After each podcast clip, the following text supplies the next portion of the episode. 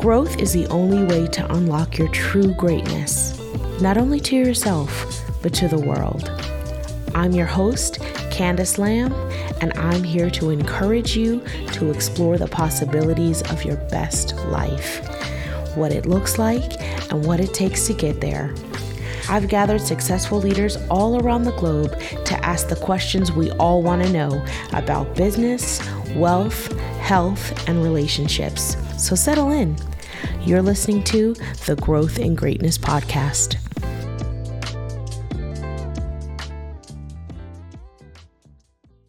Welcome to another episode of the Growth and Greatness Podcast. I am your host, Candice Lambe. What's up, y'all? I'm so excited to be coming to you all again tonight. Now, for those of you who don't know, the Growth and Greatness podcast is a show where I have the privilege of speaking to leaders all over the globe who have learned the secrets of success in business, in wealth, in health, and in faith. And I'm so excited to be able to share these conversations with you. For those of you who don't know, this podcast is available on all podcast platforms as well as Facebook and YouTube. So if you have enjoyed the content so far, please like, subscribe, and leave a review. Thank you. On tonight's episode, we are discussing five ways to improve your mental health. Mental health is a prevalent topic these days. It is broad and it is far reaching in its scope. So we understand that we're not going to be able to explore the fullness of its complexities and nuances in a single conversation. However, our goal tonight is to give you a few tools to help you take the desired steps in your own life to achieve a healthier, happier version of yourself. Please note this content is not meant to take the place of your physician. So, with that being said, let's get started. I heard somebody recently say that note takers are money makers, and it stuck with me. So, if you are really serious about making some changes in your life, don't just listen to this. I encourage you to grab a notepad or a journal and mine the gems that are relevant for your life right now. Note taking enables you to retain the information long enough to be transformed by it. So, without further ado, I'd like to introduce my guest for tonight, Dr. Sharon Apopa.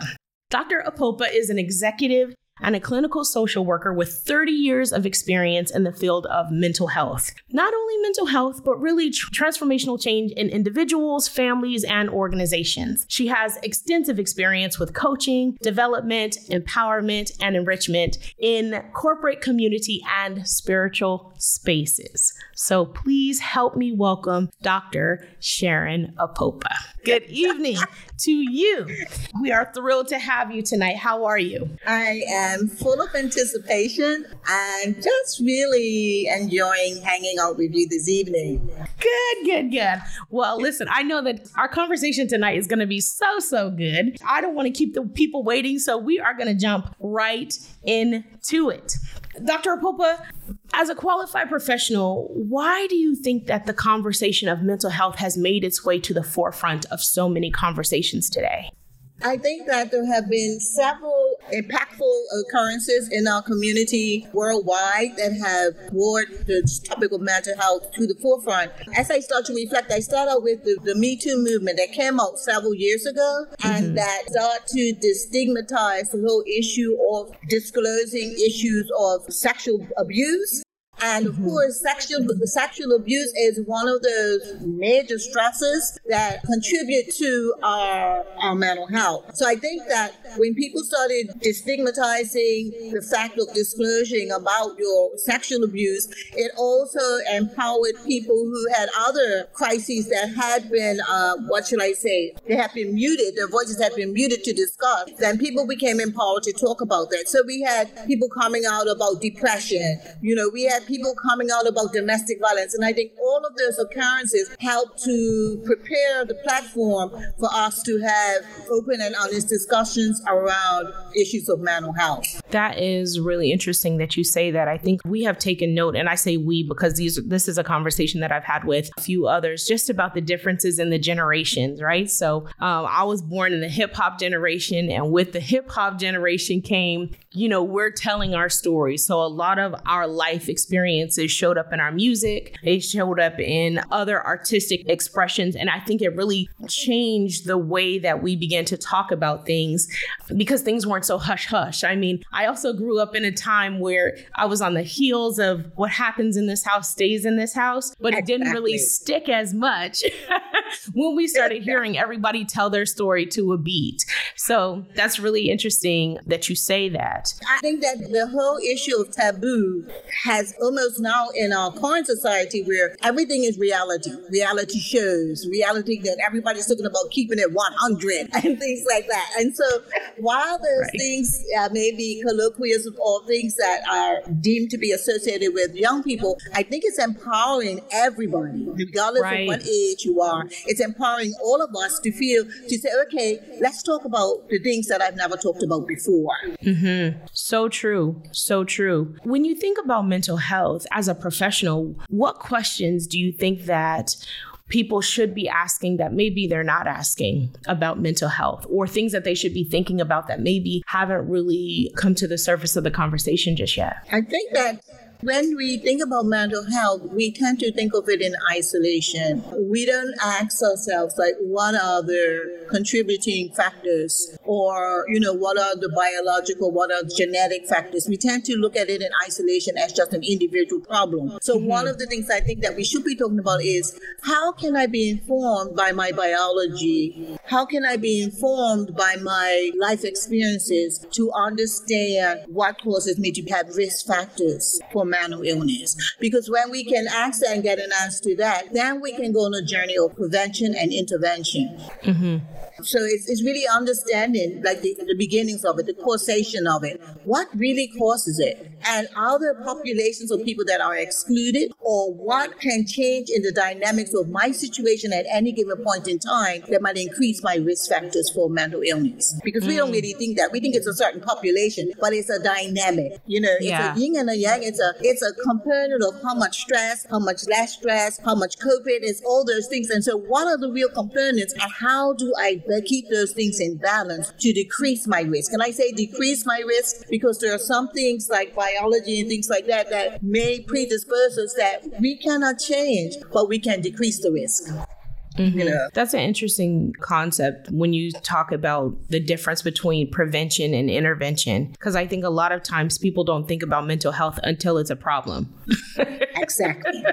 Exactly. So I mean, I'm I'm only thinking about myself. Like I'm not walking around thinking like, let me preserve my mental health. Most times I don't think about it until I'm stressed, until mm-hmm. I feel like I need a break. And you know what I mean? That kind of thing. So even being able to build in healthy habits to to maintain yes. mental health is something super valuable, which is why I'm glad that we're having the conversation tonight. Our topic tonight is five ways to improve your mental health. So before we list the five and get into that, um, I wanted to ask you, Dr. Apopa, what are some telltale signs of deteriorating mental health that we would not readily recognize? So, one of the things that is our loss of interest in things that we enjoy doing. Okay. We are good at rationalizing. So, we, you know, maybe we enjoy going out with our friends and say an incident happens, somebody talks about you or something, and you don't go out, and you might say, I'm not going out next week because I don't want to be around Censor. Mm-hmm. Three weeks later, you're still in the house. Now, you're not going out with Jane anymore. It's Sally asking you, but you're still saying, oh no, you know, I think I'm going to stay in. So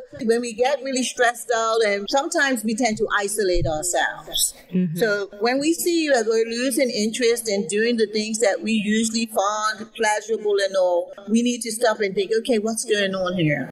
Hmm. You know, and most times we are not self-aware enough to dig right down to take a deeper look. So we keep mm-hmm. it on the surface. And sometimes we try to ignore it because we do know. We know that Aunt Jane was peculiar. We know some of the family history. And so we suppress mm. when we see those signs coming. But definitely yeah. losing interest in doing things that you find pleasurable should be a warning sign to check out what's going on. That's, That's really one interesting. Thing. that you say that because I think as we're talking about mental health, we're saying, hey, this is a this is a sign that you know your your mental state is going in a in a direction that's not healthy. But I think the reason why we don't always give credit to that is because we feel like we are controlling it. Right? Not like something's happening to us. Well, I'm making the decision to stay home. Yeah. I'm making the decision to, you know, disassociate myself with that crowd. I'm making the decision. And because I, it feels like I'm in control, it doesn't feel like anything is happening to me. Is it, can anybody else relate to that? If so, put it in the comments like, yes, girl, that's me. Yes, girl. Yeah, and, and, and that, I mean, it's really imp- important because what happens when we isolate ourselves? So when we're in relationship, and I was so excited last week, I must tell you, that podcast was on money. Um, I think it was a really good start because relationships really are the underpinnings of a lot of things that affect us. You know, rather with the quality of the relationship, I should say. So when we're in relationship, we get um, affirmations. You know, we get uh, pleasure from giving and helping others, and all of those things are important for maintaining our mental health. We get perspective. So sometimes when when we're in relationship with people, we may think, "Oh, this glass is half empty," and somebody else comes along and says the glass is half full. So where we were starting to get de- down and down and depressed because we thought it was half, half empty, that fresh perspective which we get from being in relationship lifts and elevates our mood. Mm-hmm. But when you isolate yourself, the reason why it's a sign, it's something that you would want to look at for your mental health. Because when you isolate, the only person you're talking to is you. And God forbid when you start answering yourself. You know what I mean? So you and so that you're getting that negative perspective, and then that that's the only perspective you see. And we know that our perception of a situation affects how we think, how we feel, and how we behave. So mm-hmm. that's why it's important to be not to isolate ourselves, to be able to get somebody to bounce off or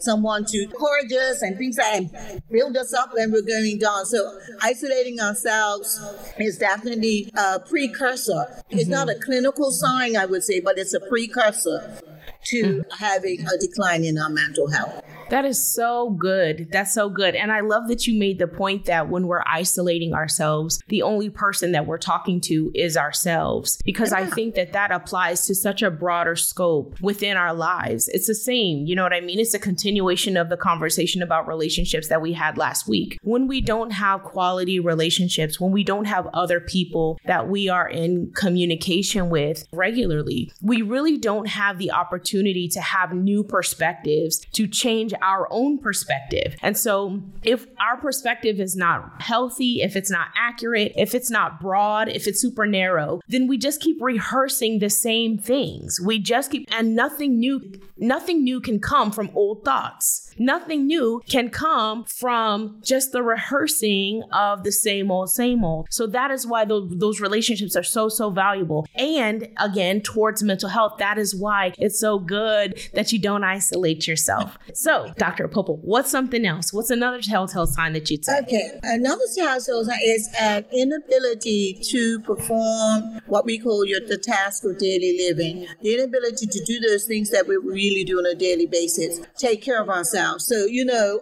you, you, you get up and you're like, ah, I don't feel like cooking my hair today. And we all have that one day. But when you see this as a constant beam and your hair is getting matted and, you know, no detangler can deal with it, that, you know, you have to say, what's going on with me? Or, you know, when you get up one day and you say, I don't feel like taking a bath and but now you're stinking and everybody's moving off the bus when you get on. So when you see, when you start having an inability and that deterioration, and you know that you were on top of your game and you never went out with your your dress and your shoes not matching, and now everything's falling apart.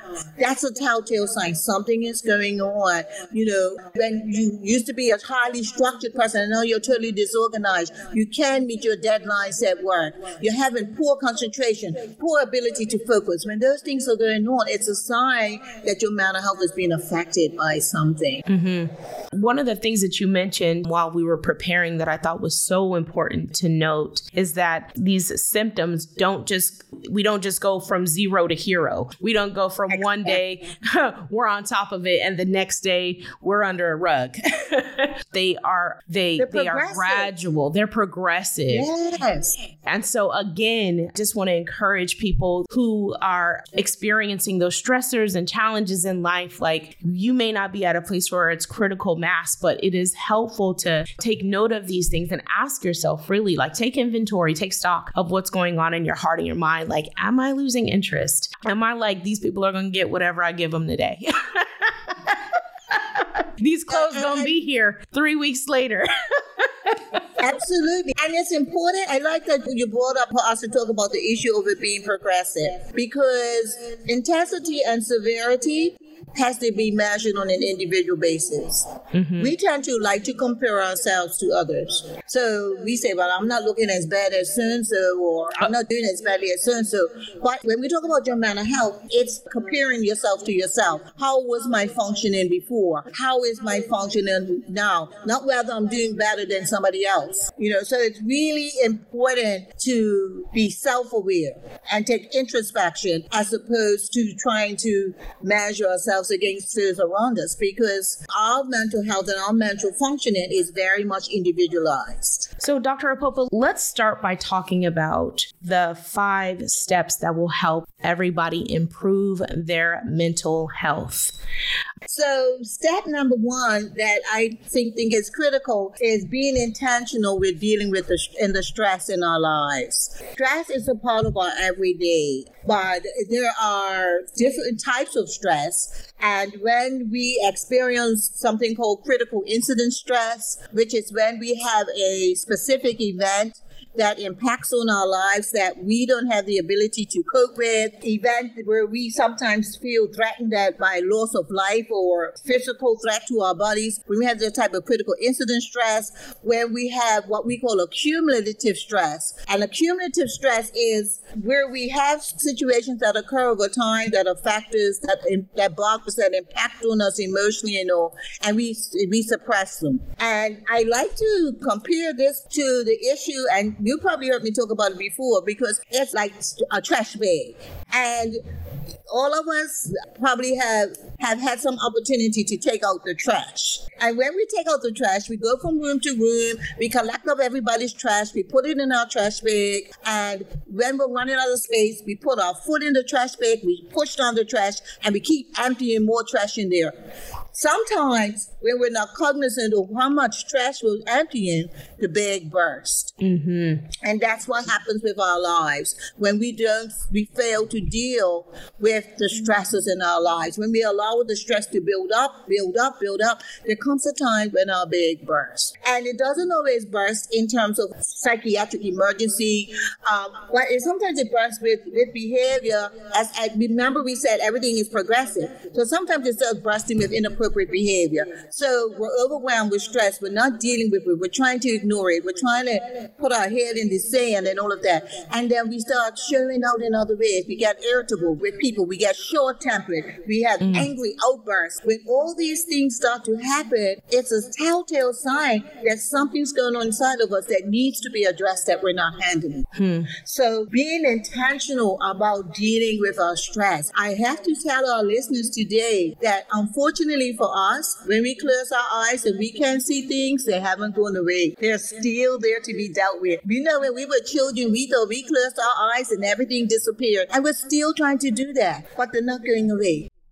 and it's having impacts on our mental health, impacts on our physical health, impact on our social relationships. So being intentional about dealing with our stress is one of the key things I think in helping to protect our mental health. That is so good. That is so good. I think so often we are conditioned to avoid. We don't want to have hard conversations. We don't want to wrestle with those sad yeah. feelings. We don't want to wrestle with the anger. We don't want to wrestle with grief. And I use use wrestle, but really like just sort through, sit in it. You know what I mean? Just just just deal with it. It's almost like we live our lives and we keep building these barricades to keep us from these undesired feelings. And the more life we live, the more those barricades keep kind of closing in on us because we just don't want to deal. When really there is so much value in gaining the skill sets to be able to deal. The more we learn, then the more that we grow, we equip ourselves to be able to have hard conversations. We equip ourselves to be able to deal with tough things in our lives. And I'm telling you, the growing process, the learning process is not an easy process, but it makes the rest of your life so much easier because you're not trying to avoid all of these things. I mean, a rug can only hold so much dirt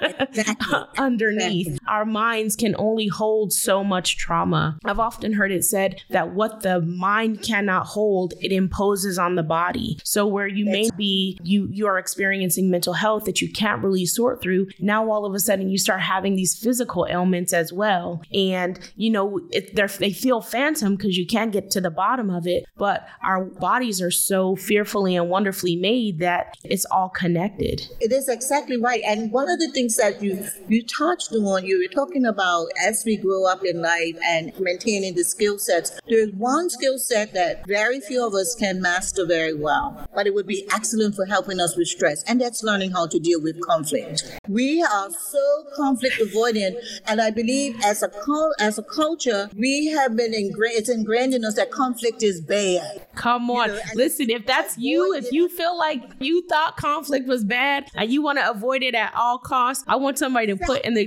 in the chat. It's me. It's me. I'm her. I'm she. I'm him. It's me. exactly. You know, that skill set, if we could just learn that, I mean, I know we're going into prevention and solution now, but just learning conflict management helps to relieve your stress. Yeah. Because we know when our temples are bulging out and our blood pressure is rising and we're getting all of those biological responses that are saying, ding, ding, ding, there's something going on they're uncomfortable with, you need to deal with it. And we're like, no, I'm not dealing with it because we're so conflict avoidant. So we have a high blood pressure, we have an aneurysm, we have a stroke, we have all of these things that need not have happened if we just knew how to manage conflict. You don't do so anything true. else tonight. Run from this podcast and go and learn how to manage conflict. That is the truth. I want to tell a little story about myself. I'm telling myself, right? So when I was in my early 20s, I hated conflict. I hated it. Okay. And whenever I felt like, you know how you get into situations and you're just like, something needs to be said, right? And I would physically feel my heart rate increase, my voice would shake, my hands would shake. And I'm just like, oh, I know something needs to be said, right? And I would open my mouth to say it. For those of you who know me now, thank God for growth. Thank God for change. Okay. Because I would, I would yell, my voice would be 10 octaves higher than what it is, right? And I didn't know how, right? And I'll say this too when I began to deal with conflict, in the early stages, oftentimes it was well beyond when I probably should have had the conversation before, right? So I'm at critical mass. Now I can't take it no more. You done hit my last nerve, and that's about it, right? So that's when I'm having this conversation about setting boundaries, or I'm, I'm having this conversation about conflict because I literally cannot take it anymore. And then I walked away from those conversations feeling like, was I even heard? Was I, did I communicate what I wanted to communicate? And so so then over time, over time, and I thank God and I also thank the relationships that I had at the time, I realized that having conflict resolution and conflict management is so valuable because oftentimes when you become skilled at it, you are having those conversations before the conflict happens. You are foreseeing that there may be conflict in the future. So we're just going to sort it out right now. Let me just tell you what it what it's going to be. And that way you don't have to have those harder conversations because it is tough having conversations when emotions are high, when you're super duper frustrated, like you know, then you cannot always count on yourself to communicate as clearly as you would like. So half of the battle of having good conflict resolution is timing and having hard conversations in times of peace.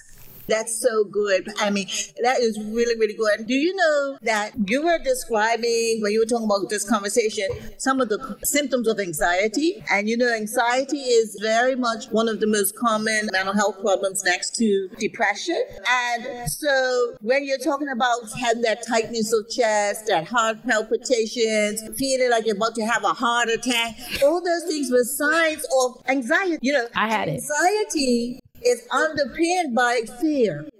Hmm. In times of conflict, it's like a fear of a bad outcome.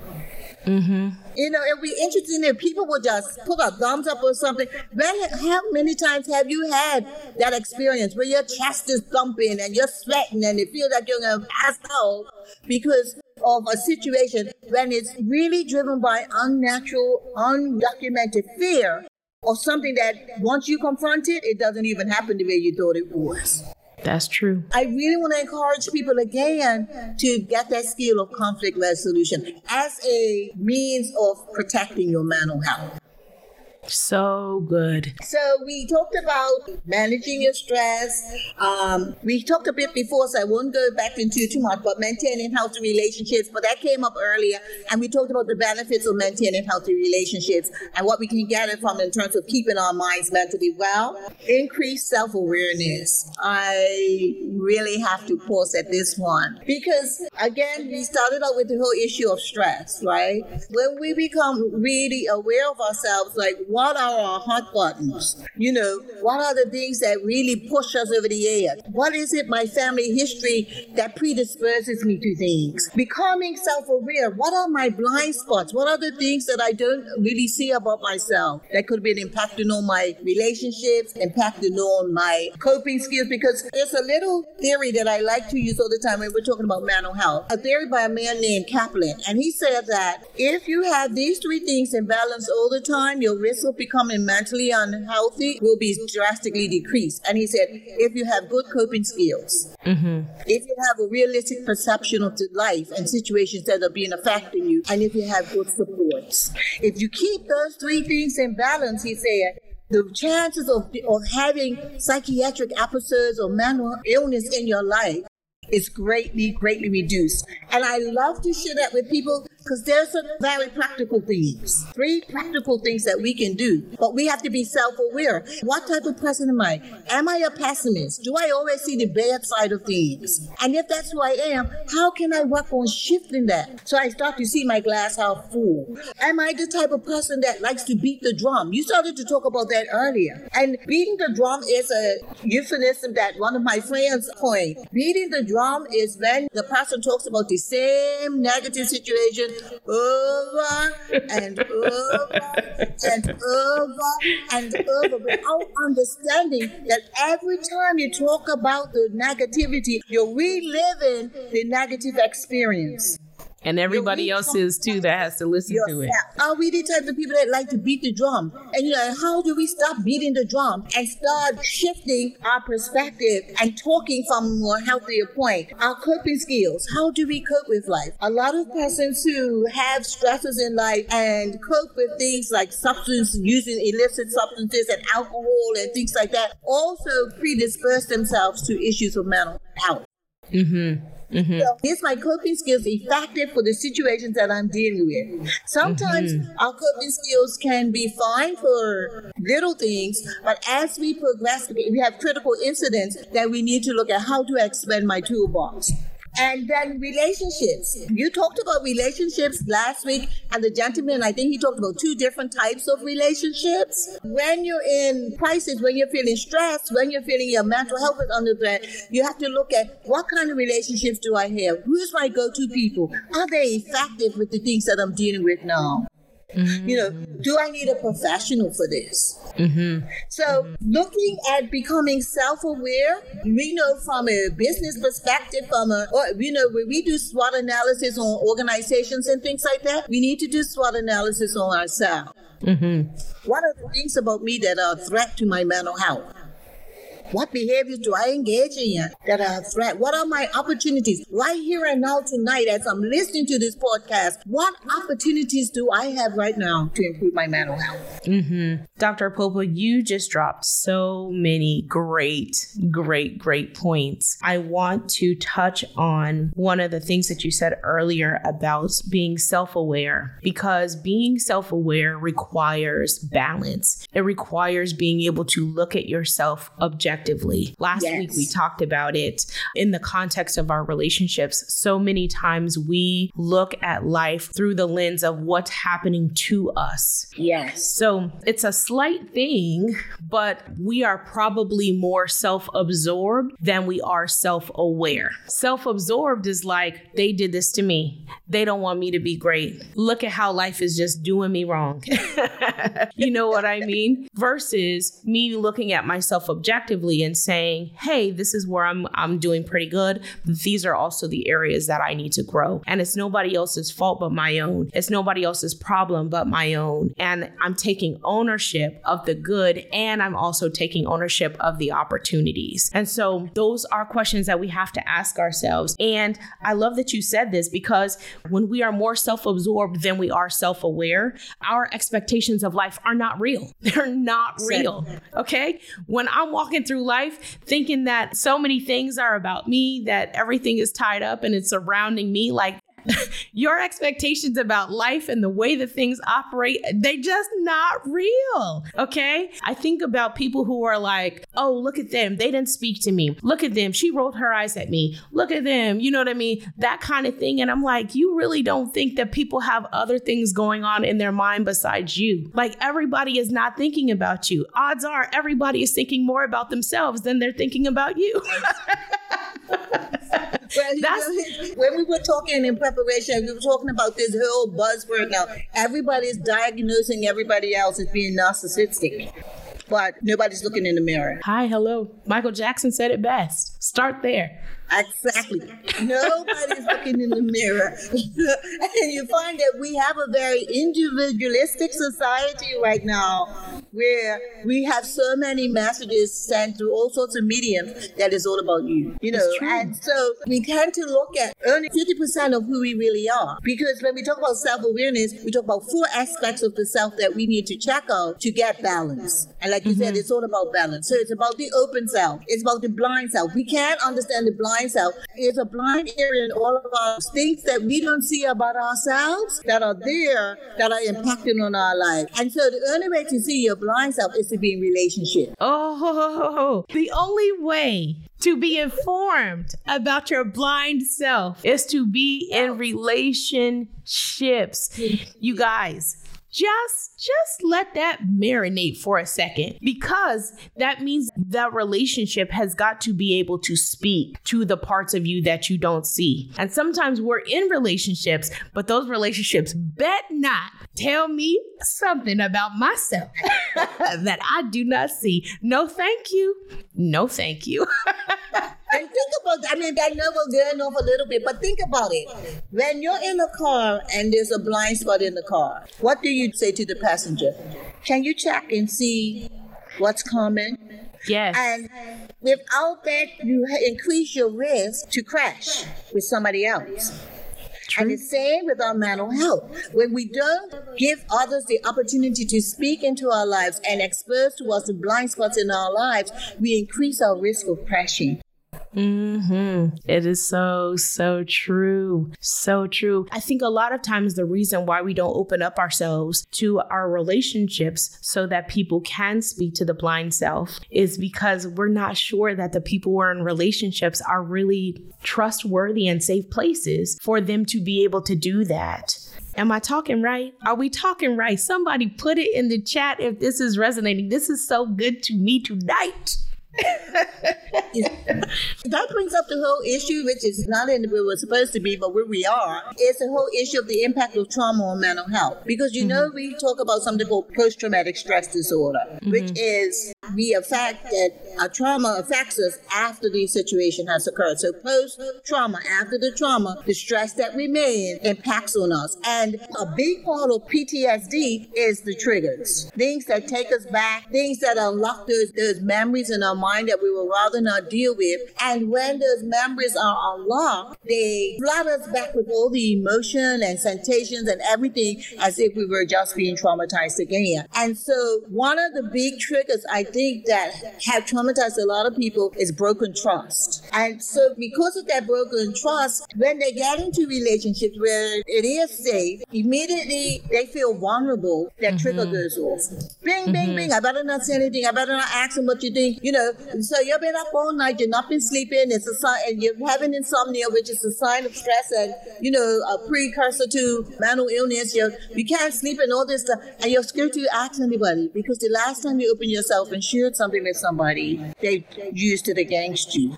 Mm-hmm. So, you know, I really want to encourage people today to take that leap again. Try mm-hmm. to trust again. If you try to find somebody again who, when you're having struggle, when you're having signs and systems, instead of isolating and talking to yourself and only having your perspective, I dare you to trust again. Mm-hmm. As mm-hmm. a as a preventative factor in becoming mentally unwell. Absolutely. Absolutely. And just to go back, because I think that sometimes we withdraw from people as if going into isolation is the solution to broken trust. But what we identified earlier is that going into isolation is not better than dealing with broken trust because you're still not moving forward in a healthy way.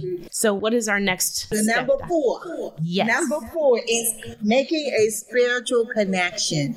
Mm-hmm. And I really want to, I use that word intentionally. I did not say making a religious connection. Mm-hmm. I did not say going to, you know, a church and finding creed and all, but making a spiritual connection. Why am I saying that? We are all tripartite. We have body, we have soul, and we have spirit. We're so good at taking care of the body. We exercise, we run, we do all sorts of calisthenics to make our body look good, right? We take care of our soul, our mind, our will, our emotion. We study, we look at movies and things that like we do, but we don't take care of our spirit. And it's when we get into critical incident stress, accumulative stress, post-traumatic stress, all these things that are precursors to mental health, when we get to those crucial points where we're looking for hope in a hopeless situation, all that we fed to our body, all that we fed to our soul is not enough to sustain us. Hmm. And the only way we can be sustained in times of critical crisis when everything around us, when our coping skills and everything else is failing, is to be able to get hope in something that's exterior to ourselves. Mm-hmm. But you can't build that type of relationship and spirituality in times of crisis. So, mm-hmm. as a preventative factor, a protective factor,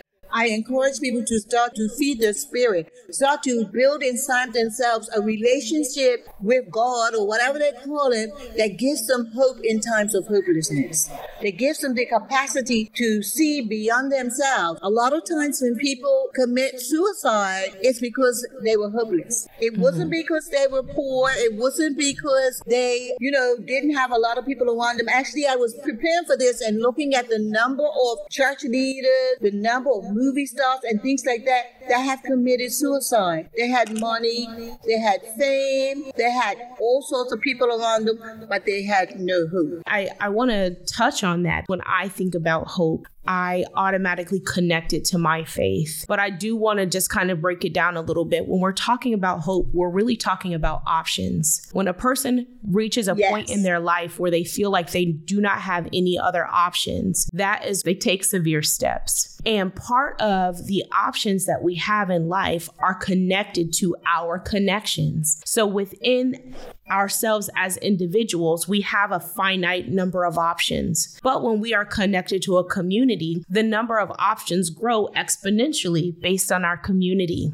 And so that is another reason why isolation is so detrimental to us as people is because no man is an island. We said this last week. No person is meant to do life on their own. You are not better off without relationships because what it does is it reduces your options in life. Because we are not healthily connected within communities, we reach the end of ourselves too soon. We reach the end of our options too soon. Not because they don't exist, but because we have been taught and conditioned that those options outside of ourselves are not as valuable as they are. Oh, talking so good, and I know we don't have a lot of time left, so I've got to go to my fifth one, which is managing our thought life.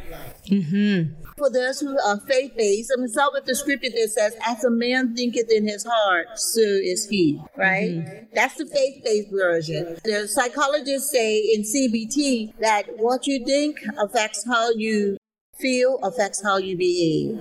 Mm-hmm. When we don't know how to manage our thought life. Imagine it. There was a story in the Bible where they sent the people out and they said, We were as grasshoppers in our own eyes. When we don't have good thoughts about ourselves, when we don't have good self awareness, how we see and think about ourselves and see ourselves also affects how others see us. You know, it affects the quality of our life and our life experiences. It impacts on the amount of stress in our lives and it decreases or increases our risk for mental health issues. Mm-hmm. We have to learn how to channel our thought life. There's a psychological technique that's called mindfulness.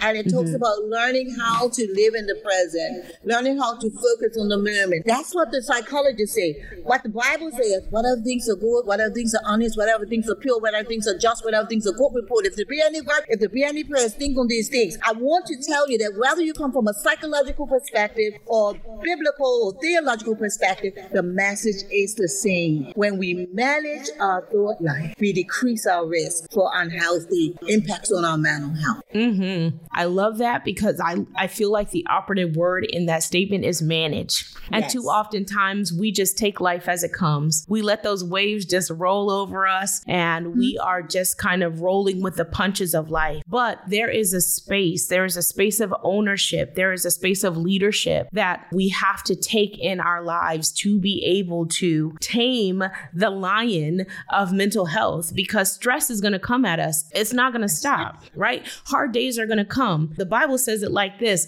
rain falls on the just and the unjust. Everybody's going to have bad days, but the question is, how well are you managing it? Everybody's going to have trying relationships, but how well are you managing it? It's not going to do us any good to hope for ideal situations every day because we already know that that hope is not ever going to come true. so we have got to, got to, got to be really good at managing things. Dr. Apopa, thank you so much. And you know, I hear somebody saying, I don't hear them, but I hear them. So, how am I supposed to manage my thought life? Mm-hmm. One of the simplest ways I have found and encourage clients is to write affirmations to themselves. Write an affirmation, put it on your mirror, and then say to yourself each and every day, I am beautiful, I am worth it, I am more than enough. You know, I can do all the things. Write yourself affirmations and then you speak them so that we learn through repetition as human beings. And sometimes from our childhoods, we've had so many negative things spoken, and so we have to erase the negative things by replacing them with positive thoughts. And you can do that through an affirmation. Absolutely. And I love the practice of writing out affirmations because we have had a theme tonight. There are so many things that we have got to do during times of peace right? When we're feeling good, those are the days that we want to write out those affirmations because on the day that you don't feel good, that's not the day to be trying to salvage and prevent negative mental health. Those are the days to reach for the life raft that you've already put to the side here for those days when you're going to have hard times. So during times of peace, the days that you're feeling super great about yourself, write out those affirmations because they will come in handy. Don't wish away the bad days, prepare for the bad days, and you will win. Dr. Apopa, we are just about out of time. So thank you again so much. For those of you who have enjoyed this conversation tonight, please leave a thumbs up or a word of affirmation. We're already talking about it in the comments. Let us know what were some of the, the best parts of this. Please go to my website, www.candicelambe.com, and there you will be able to get a free download. This is the free download that we offered last week, and we will offer it again today. And that is the Builders and Killers download. And this is by Dr. Jeff Williams. He was our guest last week. And it is 10 people that determine your destiny. Really, really good content, guys. You'll want to read over it and take notes from tonight because Listen, if you take the nuggets that we shared last week and you combine them with this week, honey, you're going somewhere. You are going somewhere. You're going somewhere real good. Thank you again for joining me tonight, and we will see you next week.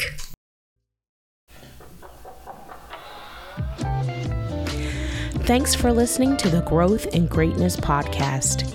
If you haven't yet, subscribe to make sure you never miss a new episode. And follow me on social media at Candice Lambe. That's C A N D I C E L A M B E.